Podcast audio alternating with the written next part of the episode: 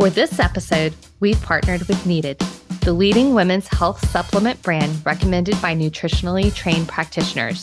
Did you know that 95% of women who take prenatals are still nutrient deficient?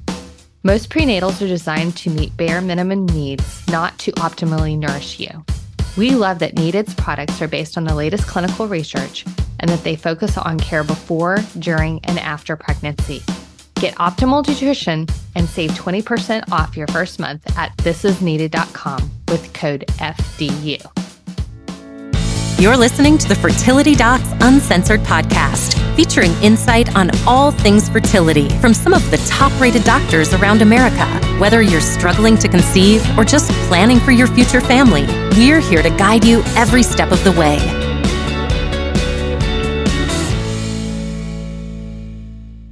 Everyone. This is Dr. Susan Hudson from Texas Fertility Center with another episode of Fertility Docs Uncensored. I am here with my amazing, talented, beautiful co host, Dr. Carrie Bedient from Fertility Center of Las Vegas. Hello. And Dr. Abby Eblen from Nashville Fertility Center. Hey, everybody. How are you guys doing? Great. Oh we just got back from ASRM, big conference. Uh, for our listeners, I have the biggest introverts hangover ever. And ASRM is our big fertility meeting. So we were yeah, it's our national of, like, fertility meeting. Lots of meeting things and lots of things after the meeting, and we're worn out. so it's educational stuff all day long, and then it's networking and making connections and all that type of stuff. Lots of small talk. long for for about three to four days, and it it is definitely an annual endurance test. Mm-hmm. Fun but exhausting. Yeah, I Susan and Abby you guys are both amazing at talking to people and just going, going, going. Like, I think I have hit my quota of people to talk to for at least two months, perhaps. Like, patients are easy friends and family are easy, but people I don't know, good lord, all the words. We have said all the words. I have used up my quota of all the words to listen and to say for months to come. But, you know, it's I, funny. I tell them, I think when you, it, I think small talk, I really actually enjoy making small talk because I find that if you ask people a lot about themselves, you find out so much. And it's, I've got like a bucket list of four or five questions that if I can't think of anything else to say, this is what I'll ask you. And it's just, it's fun. I enjoy it. I learn lots of things. All right. I need to get your question list before next, next ASRM so that I'm armed. Okay. Okay. Like I'm good for all the academic stuff. I can go for hours, fine. But yeah. But at least going through the um like the the exhibition hall at a fertility conference, there is always neat random stuff. And the so, swag we acquire is pretty fun. It and you know because we're fertility doctors, so you can imagine what the swag kind of surrounds. And so I'll start with my funnest swag that I got. One of the funnest things I got were these socks, and they for people that can see well, can't see it very well, but the bottom of the socks says "getting," and the other sock says "lucky." And it shows an egg and a egg and a sperm on one side. So egg and sperm, you know, on each sock. So I thought that was a really fun, cool swag, you know, with just, you know, these are the kinds of things that you probably don't want to wear out in public. Although at the bottom of your socks, most people won't see that. But, um, but for us, you know, for those of us in the know, it's kind of fun stuff. So, so Abby, can you, can you demonstrate the giggling sperm? so I usually don't pick up that much swag, but I think I was talking to people more maybe than usual. And so I'd never seen this before. Susan said she has several of these, I think. but my husband asked when I went to New Orleans, he's like, Well, what are you going to bring me back for a gift? And I was like, Oh, you know, I'll bring you back something. So when I saw this like glowing sperm, it's like um it's like a shiny sperm. I, it was really cute. It was given out by Fairfax Cryobank. And apparently they've done that for years. I've just never seen them before. But what I didn't realize that everybody else knew is that they that they have the funniest sound. So ever since I got back from the conference, every single morning, my husband, when I wake up, plays this sound of a little kid laughing, is what it sounds like. And it goes on and on and on, as you can see. And so, I, you know, next year, I don't think I'm going to get him another giggling sperm because I'll have to listen to that for probably a few months afterwards. So, but, do you have um, any idea the number of giggling sperm I have in my house? No. I have blue. I have gold. I have yellow. I have all the colors of giggling sperm in my house. And whenever someone sees it, they're like, oh, look, it's a little laughing whale. yeah, actually, that's what my husband first said. Oh, it's a whale. No, it's not a whale. Remember, I'm not a fertility doctor. It's not a whale. yeah. Yep. They are cool so fun. I always love the little stuffed animals from um, the surrogacy agency. It, they have these Uh-huh. little stuffed animals and they've had them for years. And within the bellies of them, they have little baby animals. Used to, they would come with twins, but as we all know, we are aiming for singletons because it's We the ha- that's the Yep. safest thing for moms and babies. So now they have little singleton babies in in in the little stuffed animals, and those are always very precious. Very cute. Receptiva DX is a powerful test that can help detect inflammatory conditions on the uterine lining that might be preventing you from becoming pregnant or staying pregnant. If you've experienced implantation failure or recurrent pregnancy loss, ask your doctor about Receptiva DX testing. If found, uterine inflammation can be treated, providing a new pathway to achieving a successful pregnancy. Receptiva DX, because the journey's worth it.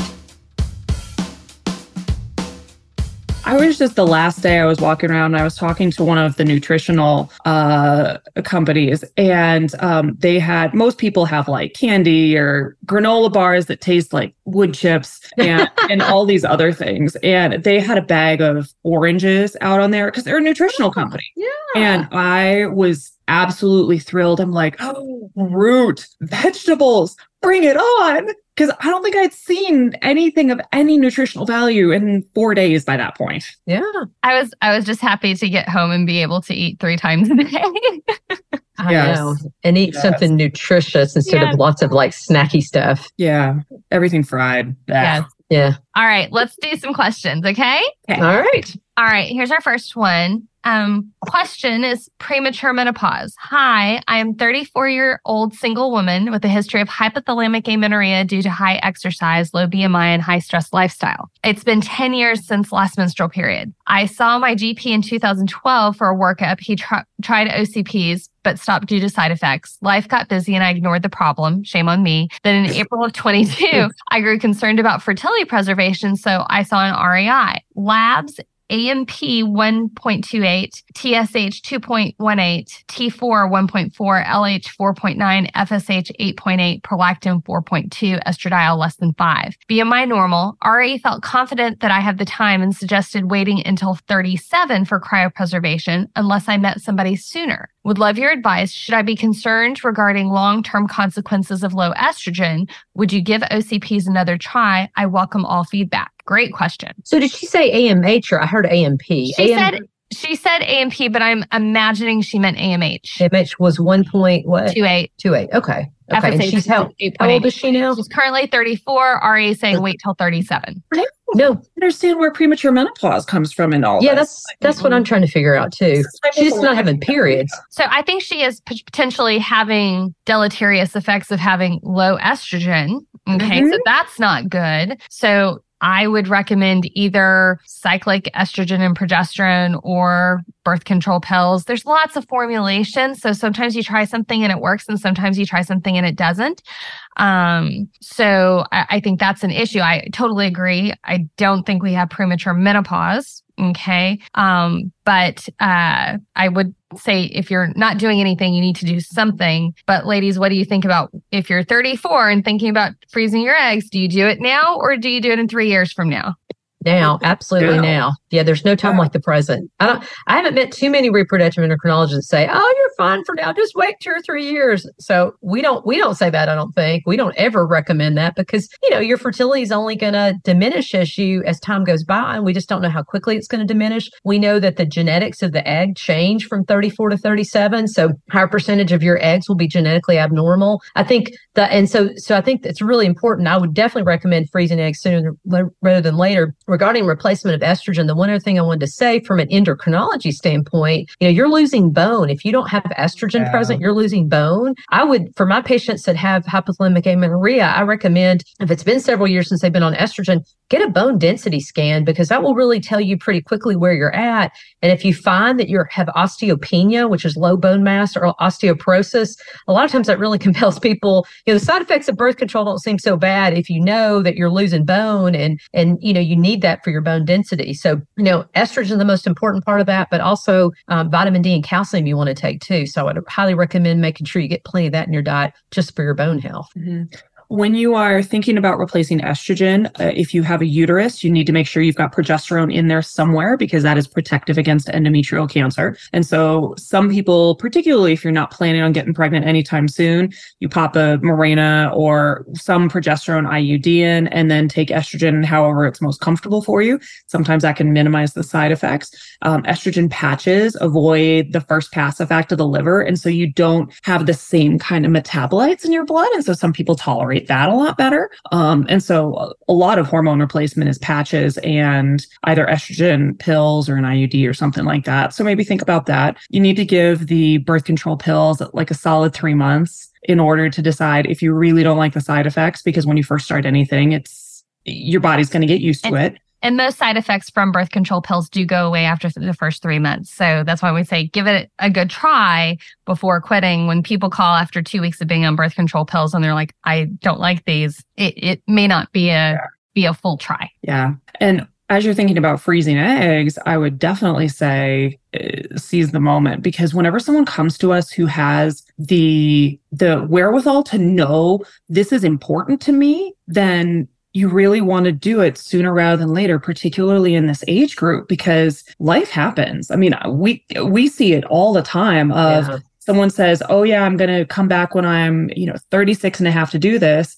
and then all of a sudden they change jobs. There's a crisis in the family their dog dies, they get busy, the, you know, they kind of meet someone and they're on the verge and they just don't know, do I like this person or do I not? Like life happens all the time. And if this is important enough for you to actually go see a physician, which uh, most people hate doing on a regular basis of any type, like act on it. You know, this is important. Just do it now because today is the best day. It's only going downhill from here. To give you a good visual representation online, you can look at the Brigham and Women's egg calculator. And yeah, you can put yeah. in you can put in your age and you can also I believe you can put in some of your ovarian reserve testing results AMH, and yeah, AMH, your AMH I believe mm-hmm. and it will show you what is the likelihood of you being able to have one child, two children, or three children based on the number of eggs that you might retrieve. Just to give people an idea, most people are going to retrieve between eight to 15 eggs, depending on what their ovarian reserve is. And so that, and you can play with it with different age ages. Mm-hmm. So you can get an idea of if I'm 34 now, what's the impact when I'm 36 or the impact when I'm 38. Mm-hmm. Um, and that gives, you know, us sitting there and talking about that, it makes a difference when you have actual numbers that you're like, yeah. ooh, I kind of like um, 60 to 70% chance versus 30 to 40% chance. So,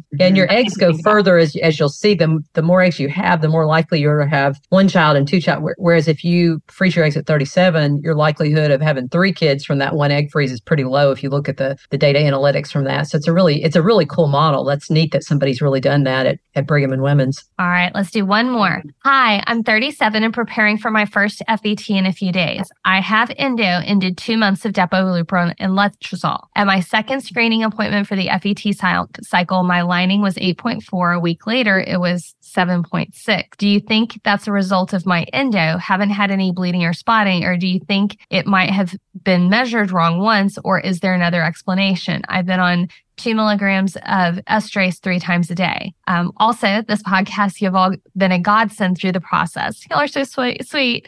Um, I binged all episodes and replayed several when I hit that specific phase of my journey. I'm thankful for the knowledge you share and the comfort it provides. Aww. Well, that's warm and fuzzy. You know, I think with any measurement, you know, if I measure something on ultrasound and Carrie measures it and Susan measures it, measures it, we're not going to measure it exactly the same. Now, granted, it's about a millimeter difference, but I mean, millimeters not very much. That's a really small little amount. I, what I would say about both lining measurements, they're both really good. So I wouldn't worry too much if it's 7.6 or 8.4. So I don't think it has anything to do with endometriosis. It's just sometimes that happens. And sometimes we'll see patients will have a better lining one day and not quite as good, but it, it probably is just the difference in measurements. I mean, it's probably not really a, a real difference that would have real clinical significance in terms of a transfer. I would definitely like if you're worried about it, you can always ask your doc and and look at the pictures with them or ask them kind of to describe it to you but there's there's a like abby said there's a difference in measurements and so even the difference of just a couple of degrees angle as you are holding the ultrasound Yeah. when you snap that picture makes a huge difference because if you if you're cutting through on a different angle you're going to get a Mhm. different measurement and the the underlying measurement is still the exact same it's just you're not necessarily getting the exact same angle on it and so um, there is you know about i want to say it's one to two millimeters error rate in any ultrasound. So even if you have the same person doing it again and again and again there is an error rate. That is normal. And that's that's just part of the deal. Um, it sounds like you haven't had progesterone yet. There's want to say it's somewhere between a third and a half of people who, once they do get progesterone, their lining contracts and shrinks down, and that Which is is normal. and normal.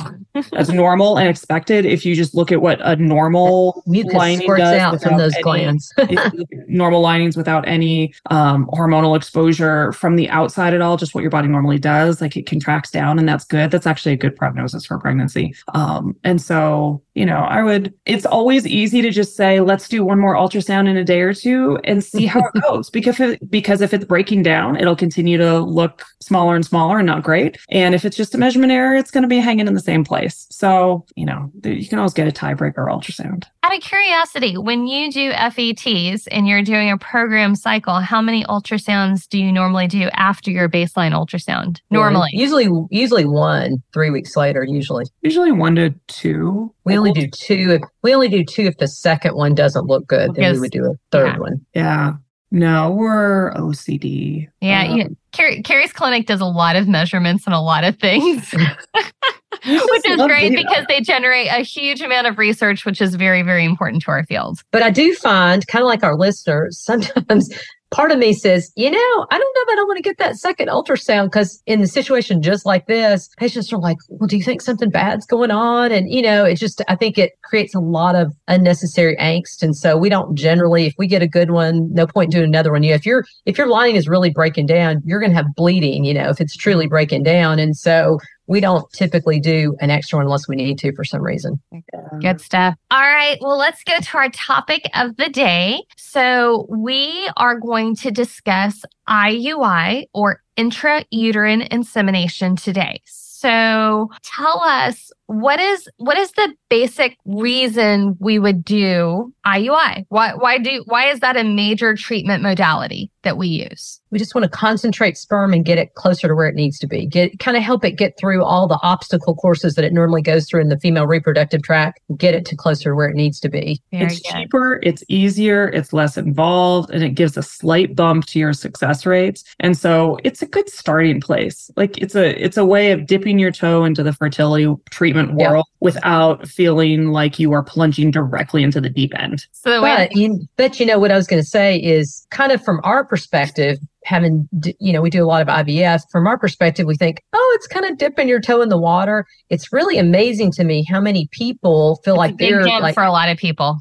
Swimming in an Olympic pool when they do IUI. And so, you know, it's kind of everybody has to go at their own pace. Um, a lot of times, sometimes, sometimes people will just start out with oral medicine. But for us, we kind of really recommend doing both of those together rather than doing either one of them separately. Yeah. So the way that I kind of summarize IUI is we're getting more good sperm where they need to be when they need to be there. So when you have intercourse, most sperm are lost in the vagina. It's just the way humans are are are are built. We have lots of patients who come in, they're like, well, after after we have sex, like some of it comes out. Is that normal? And it, that is absolutely normal. Yeah.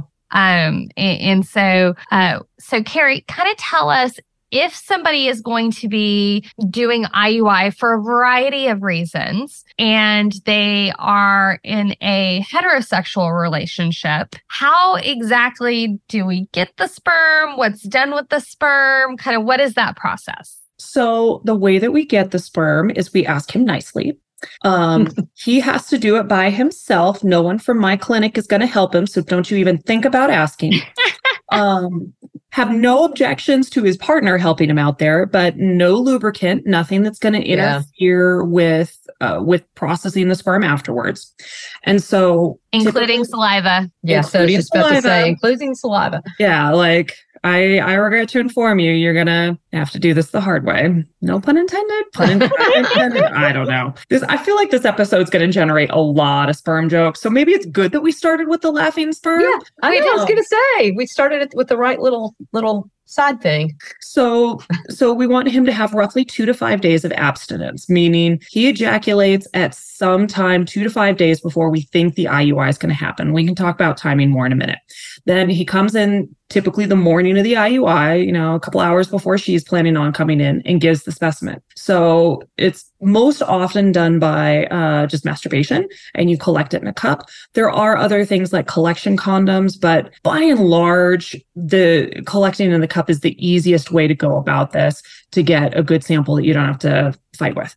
Um, but if you do want to collect with a condom at home or in a hotel room close by, make sure you get the condom from us because we don't want yes. you to just use a regular condom over the counter because it has spermicidal agents in it. So the condoms that you get from us are ones that we can then use to to you know to prepare your sperm specimen with. Mm-hmm. Um, once you get the sperm, it then goes to the laboratory. And so the andrology lab, which is there's two parts of the lab. There's embryology, which is what deals with putting eggs and sperm together, growing them out, you know, blastocyst biopsies, all of that. And then there's the andrology lab, and the andrology lab is solely focused on sperm. And so, um, for for what they do, andrologists are remarkably normal. Um, when you get the sperm there, what they are going to do is they want to separate out the sperm from the seminal fluid because, and I had to actively work for many years as I was describing uh, to patients this saying we need to separate out the sperm and the fluid that he comes in because I realized like six months in that is not good phrasing.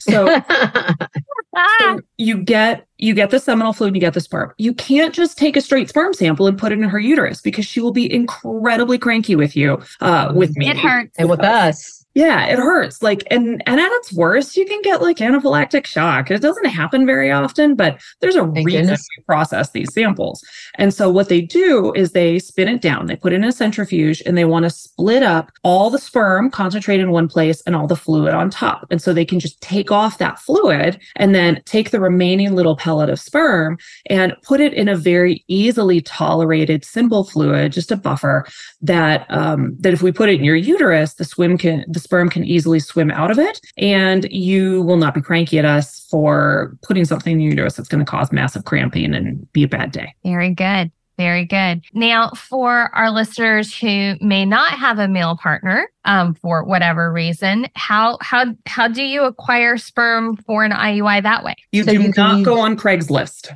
Yeah, you don't go on Craigslist. And we may want to mention too how the like how the what the patient goes through kind of when, you know, when you come in for the IUI. But to answer your question, um, basically there are several very reputable sperm banks. Um, we've talked to California Cryobank here. There's several other ones. The one that provided the laughing sperm, for example, Fairfax. Um, your clinic will know and probably be able to give you some idea of who they typically work with, who they've had good results with. Um, donors that go through those banks have to be tested and they're tested very rigorously in terms of their family background, their genetic history, whether they're smokers or not. Um, they're screened with testing, so infectious disease testing, things like HIV and hepatitis B, hepatitis C, um, other things that you've not heard of, probably like something called CMV or cytomegalovirus. Um, they're screened through all those ways. Um, their sperm is frozen initially. It's quarantined for six months, meaning it can't be used. They're retested again. And then at that point, once all those tests come back that show that they're still very healthy,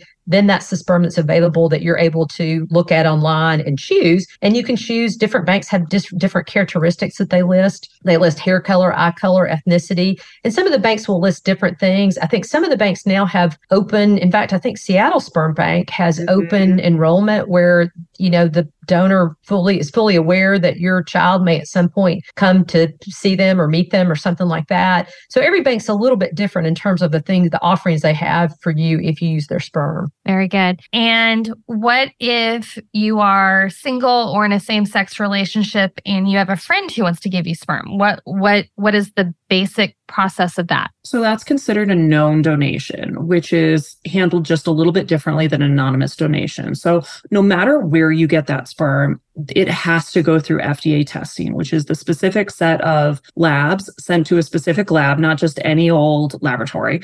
Um, it is a pretty extensive questionnaire and it's a physical exam done at the time of sperm collection. And so that has to be done whenever you're using sperm from someone who's not an intimate partner. When you are doing a known partner, and that's what the sperm banks are going to do. And so they're they're going to take care of all that. But if you have a friend or a, an acquaintance or whomever that you're going to work with, you have to add on a couple things. So number one, it's your clinic doing all that testing instead of a bank, which is fine. We're all set up for that. And then you also have to make sure there is a legal agreement in place because you want it to be very clear from the outset that this is your child you have parental rights that that person is not obligated to do to give child support in any way and there have been some interesting court cases along the line mm-hmm. that have made that super important um, and you also need to make sure that there's a psych evaluation on both sides of it. And this is not looking at is anybody fit parent wise for this? What this is looking for is making sure that this guy who's been your friend for 20 years, this is not the way he's trying to sneak into your life forever and ever. Amen. And mm-hmm. that you guys are actually a good fit, or that if this is, you know, sometimes it'll be a family member, uh, an in law, uh, whomever, the goal is to make sure that when you're sitting down at Thanksgiving dinner five years from now, when you've got this kid and the kid starts throwing food, that the adults don't all pile in and start throwing food too, because they're mad about whatever social situation is going on behind the scenes. And so that that's the reason for the psych visit. We want to make sure that everything is copacetic, that you guys have thought about what are we going to tell this ch- child? When are we going to tell them? How are we going to tell them? Is anyone else going to know? And if so, who and why and how and when and all those things. And so a lot of it is just the logistics of sitting down and really thinking through the long term ramifications of this. And it is extraordinarily rare for someone to not get a pass on that that psyche eval. Yeah. I oftentimes have people come back and say, "Oh my God, we were we were skeptical, but thank you so much for making us do that." Because yeah, yeah. Think about all the we're now thinking about all these things that are really relevant, and especially mm-hmm. with disclosure mm-hmm. of telling a child that they were created from a sperm donor you know that's that's not necessarily a big deal in a same-sex couple or a single female whatever but especially when you've got heterosexual couples where there is an assumption made of where that sperm came from you know the it's it's on a much bigger scale than telling your kid there really is a Santa Claus. It's, it's, something that will eventually probably come out. And there will be far bigger ramifications of why didn't you tell me? You know, and and when kids grow up with it as just a natural part of their world, part of who they are, part of who they are, they don't think about it. But when you mm-hmm. find out all of a sudden in a bombshell when you're 18 or 21 or 25, where your first child is born or whatever, that that leads to trust issues and uh, nobody needs that. Absolutely. Yeah. All right. So kind of back to our main topic, IUIs. So we we talked about kind of the prep of the specimen. What what is involved like the date of the IUI? So people are always really nervous about this, and rightfully so. I always akin it to going to the dentist. When I'm going to the dentist to have some tooth thing, thing done, they're doing all this stuff in my mouth, and I can't see what they're doing, and I don't know when it's going to hurt, and I'm always feeling jumpy. So I really try and walk my patients, talk my patients through this. And you know, at a lot of clinics, and ours included, a lot of the times our nurse practitioners or our RNs actually do the IUIs. Um, it's really a pretty simple procedure for most people. So our provider brings the patient back to the exam room. Um, a speculum is put in just like you're going to have a pap smear. So you're in that same position. The medical term for that's lithotomy, where you're in the stirrups. Um, and that's just so we can see your cervix. Your cervix is almost like a little cork between your uterine cavity and your vagina, and it's got a little hole in it. And so essentially what we do is we put a speculum in, we take that little catheter that's about the size, the caliber of a straw that you'd stir your coffee with, except it's longer and it's usually a lot more flexible than that. Um, we put it up through the cervical canal. Once we're pretty certain we're in the middle of the cav- cavity, um, and we know, you know, usually about seven centimeters from the beginning of the cork, beginning of the cervix to the top of the uterus. So somewhere, you know, five and a half, six, seven, somewhere in there, um, we inject the sperm. And essentially, we do it real slowly to try and keep as much in there because the volume of your uterus is pretty small. And we try and decrease the total volume of what we put in there so that it all stays in there. Every now and then a little bit can leak out, but essentially we get all that specimen up inside the uterine cavity. It's a pretty simple, pretty painless procedure. Every now and then people will have cramping as we put the little catheter through the cervical canal, but generally we don't have to dilate the cervical canal very much. So most people don't really have a lot of discomfort. It's pretty similar really to having a pap smear basically. So after we put in the catheter and we put the sperm sample inside the uterus, what did the sperm do and how quickly do they do it? so they start swimming and they start swimming towards the uh, as, as, Susan is demonstrating the breaststroke there. Yeah. Um, So the they start swimming towards the tubes. Now, the advantage with the IUI, like Abby said, is that instead of being positioned outside the doorway or entry to the uterus, they have already gone through the cervical canal, which is designed to keep things out. And they're up higher in the uterus. So they're closer to that T junction where they can choose to go right or left into either of the tubes. Now, depending on which side the egg is coming from, some of the local hormones that are sitting there have an influence on the tube. And so it makes the one that is on the side where the egg is coming from a little bit more active in having the tiny little hairs on the lining of the tubes um, push push the sperm in the direction that they need to be going, push the egg into the direction they need to be going. And so the sperm starts traveling into the tubes. And that happens really pretty quickly, like within the space yeah. of 15, 20 minutes. Mm-hmm. So they've done um, they've done some labeling studies to show how quickly it gets where it needs to be and whether or not it comes back out and, and all of those things. So, you know, like Abby said, you can have a little bit come back out, but um, for the most part, that sperm is going exactly where it needs to be, assuming that it's able to to swim in order to start finding the egg. Very good. So, one thing that I like to mention, there's a lot of things we do in fertility care that depends on timing. Okay. And timing for IUI is important, probably not as important as it is when we do IVF because mm-hmm. the first of all, sperm that end up inside the uterus can actually survive for about 72 hours, which is a long time. Okay. And also, there's some pretty good studies that show that if we get that sperm in, you know, within 12, like, so if we trigger your ovulation, sperm that are exposed to your egg or egg that's exposed to the sperm, vice versa, if that we have some leeway, really about 12 to about 40 something hours that it yeah. essentially doesn't doesn't change the outcome so there's there's some flexibility in that now the important thing is for us to know when you ovulate because once you ovulate that egg is only good for about 12 hours. So that's that's the big thing. But if we have sperm there a little bit early that's okay. And so that's that's important because i know we're all worried about timing and we want to make sure everything's precise. And sometimes you know people will be like i'm supposed to have my iui and my appointment was 15 minutes ago. And it's like, it's this is okay. This is okay. We we have that flexibility. Now, sometimes we might have um, guys who need to come collect sperm in the morning, maybe before they go to work, and their IUI isn't until that afternoon. How how does that work? So generally, we prepare the sperm, we get it all ready, and we concentrate the sperm into a small volume, like Carrie was describing before, and then we put it in the incubator. And generally, when you leave it in the incubator, it can be fine in the incubator for quite a while. So it's not like the minute we prepare it, we have to bring the patient in immediately and do the IUI. Now, if it's sitting in your car in a cup for 12 hours, that's a problem. so for for some of our listeners who do live a long way off from wherever your fertility clinic is um, there's a couple of ways that that can be dealt with um, number one most fertility clinics are going to have a private collection room at the clinic that you can collect there um, you can collect maybe at a hotel room. Please do not collect in the parking lot because I know I've had patients do that in the past. And one, I don't want to know it. Number two, moderately illegal.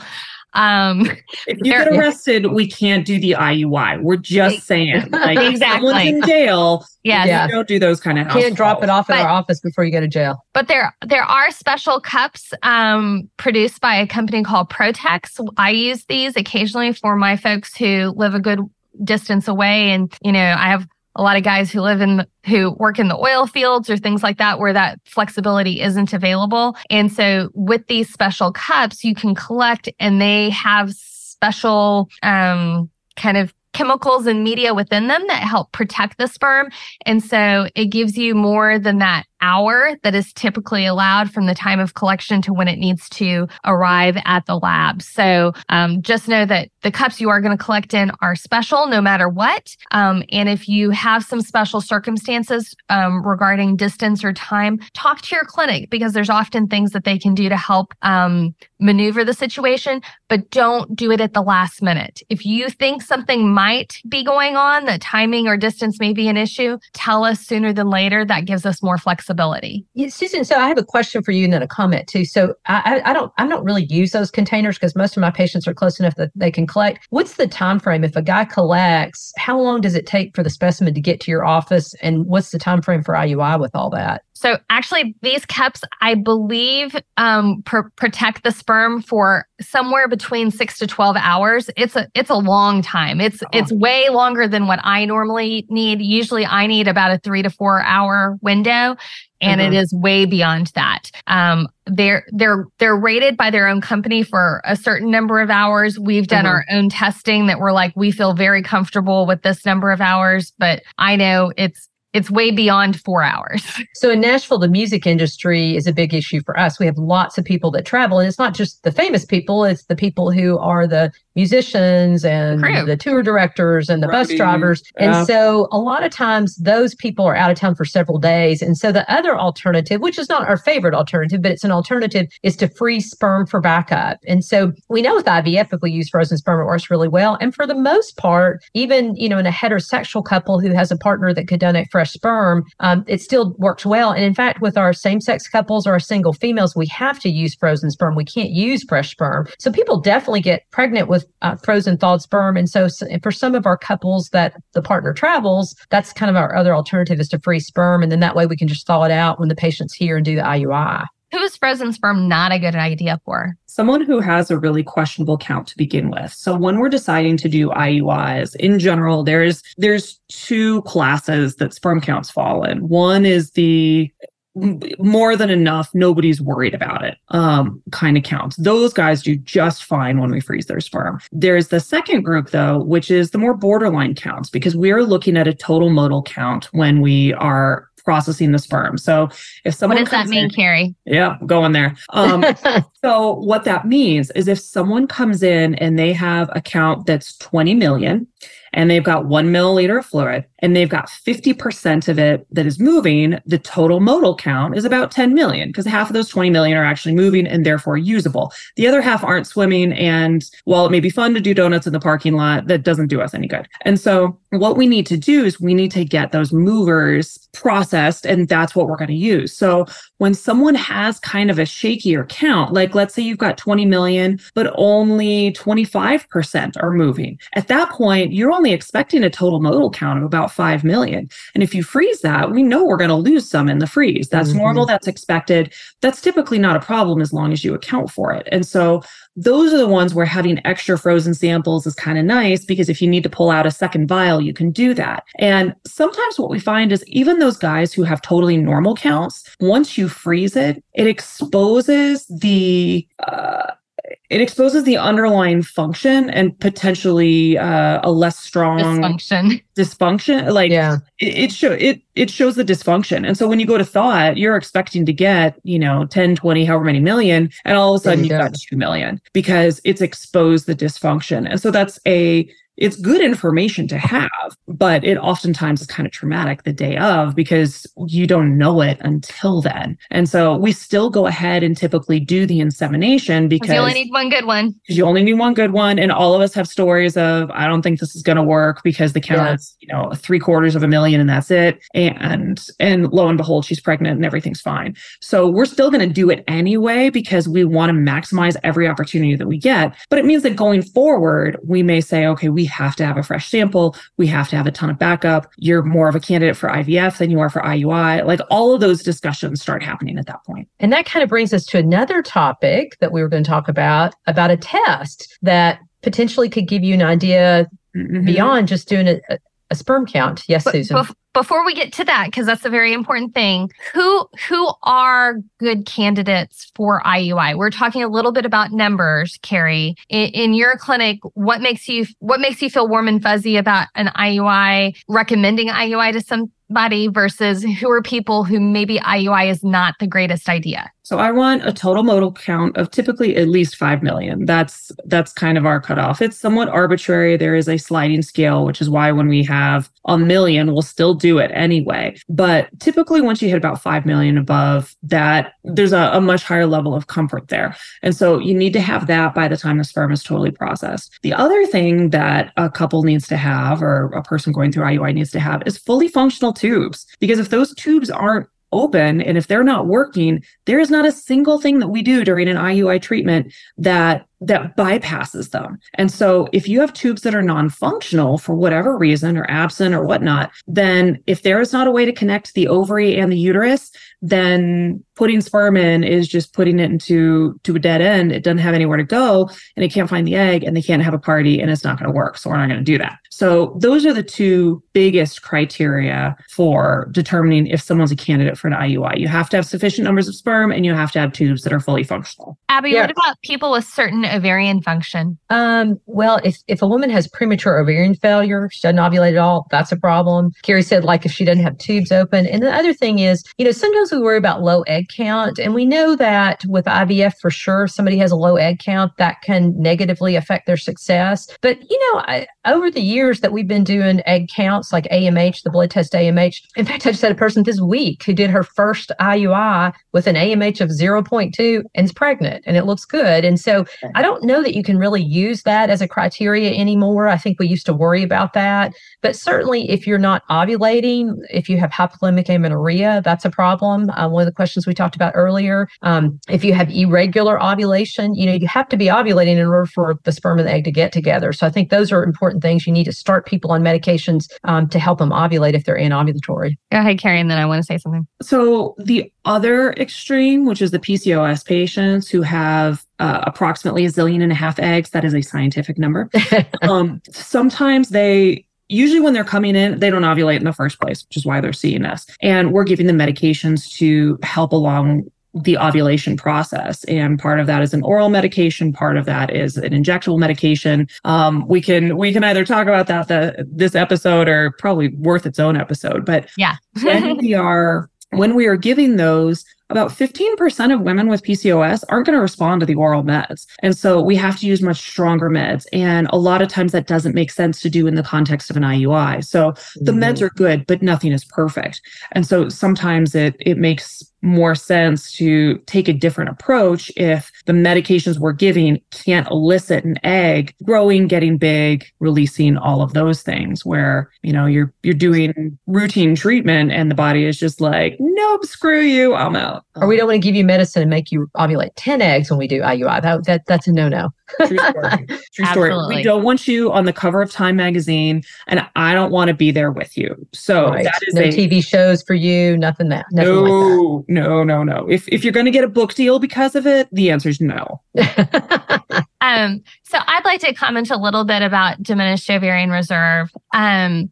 So, one, I think it depends on how many children you're wanting to have. Okay. Because if you have diminished ovarian reserve and you're only focused on right now and we are okay with potentially only having one child, IUI is, is more of a viable option. But if you come to me with diminished ovarian reserve, either because of AMH levels, FSH, or age, that, that can have a big impact because we don't know how quickly your ovaries are going to continue to age and there's sometimes it's going to happen a lot faster than than it may in others i mean if you come to me and you're 41 years old and you tell me you want to have three children iui is probably not going to be the best option for you uh, I mean, there's a reasonable chance I could get you pregnant using IUI, though it is it is moderately small. I mean, there was a study done probably about, gosh, it was probably 10 or 15 years ago that looked at people using injectables with IUI who are over 40 year, years of age, and they have about a 4% take home baby rate, which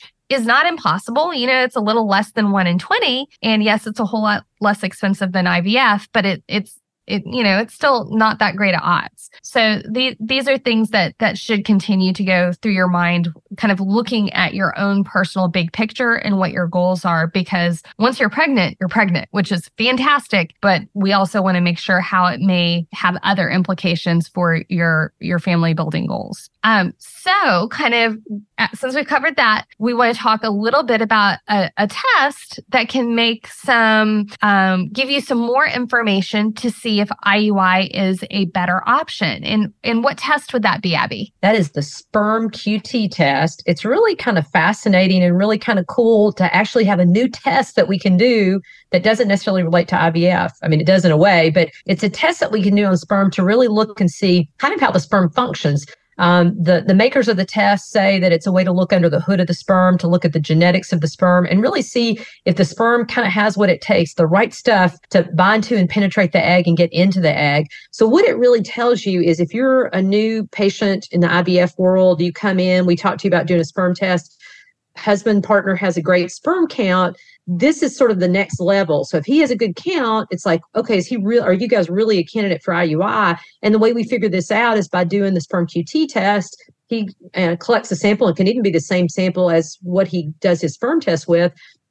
It's evaluated, and basically it comes back and says that he has an excellent count, uh, a good count, normal count, good count, or excellent function, good poor, function, poor function. Um, and so even function. if his number, what that means is even if his numbers look great, if he it doesn't look like his sperm functions very well, then we probably would be talking to you about not doing IUI but doing in vitro fertilization. And in that process, even if his sperm is poor with the sperm QT test, doesn't mean that the sperm doesn't work well with IVF. It just means that the sperm really can't get into the the egg in the way you would hope if you're going to do IUI. So when we're looking at sperm QT, what it what it's measuring are little genes within the sperm eh, that have either been turned on or turned off, and these have been turned on or off through process of life. Okay, so sometimes we know there are some exposures, things like alcohol use, marijuana use, nicotine use, um, obesity, other health issues different things like that. So sometimes there's something that's identifiable that sometimes can be modified that can potentially improve your sperm QT function and kind of get you back into that normal range. Um, but a lot of times, a lot of times we can't. And so um, often we'll have people who come in and maybe they're in a new relationship and they're like, he's got great sperm, he's got four kids. And I'm like, how old are those kids? And he's like, they're like, 9, 12, 15, and 20. I'm like, that's great. That was a, a very good analysis of what was going on 10 years ago. and and so when if somebody does have a poor sperm QT, it doesn't mean he can't get pregnant with IUI, but it essentially means your success rates are about half that what we would normally quote or expect for somebody. And so, again, depending on what your goals are and kind of what your resources and whether IVF's the right thing for you can play into that decision making factor. But we are quite excited about having this test because we we've had the semen analysis for a long time and we haven't had a whole lot of other things. Carrie, do you have anything else to add to that? I have one final thing that I meant to mention earlier. Um, I have, and this is not about the sperm QT, this is just about IUI in general. A lot of times I'll have guys that are like, you know, maybe their total motile count, and I, and I think it's different for different practices. We usually say about 8 million is our goal, but five to 8 million, somewhere in there.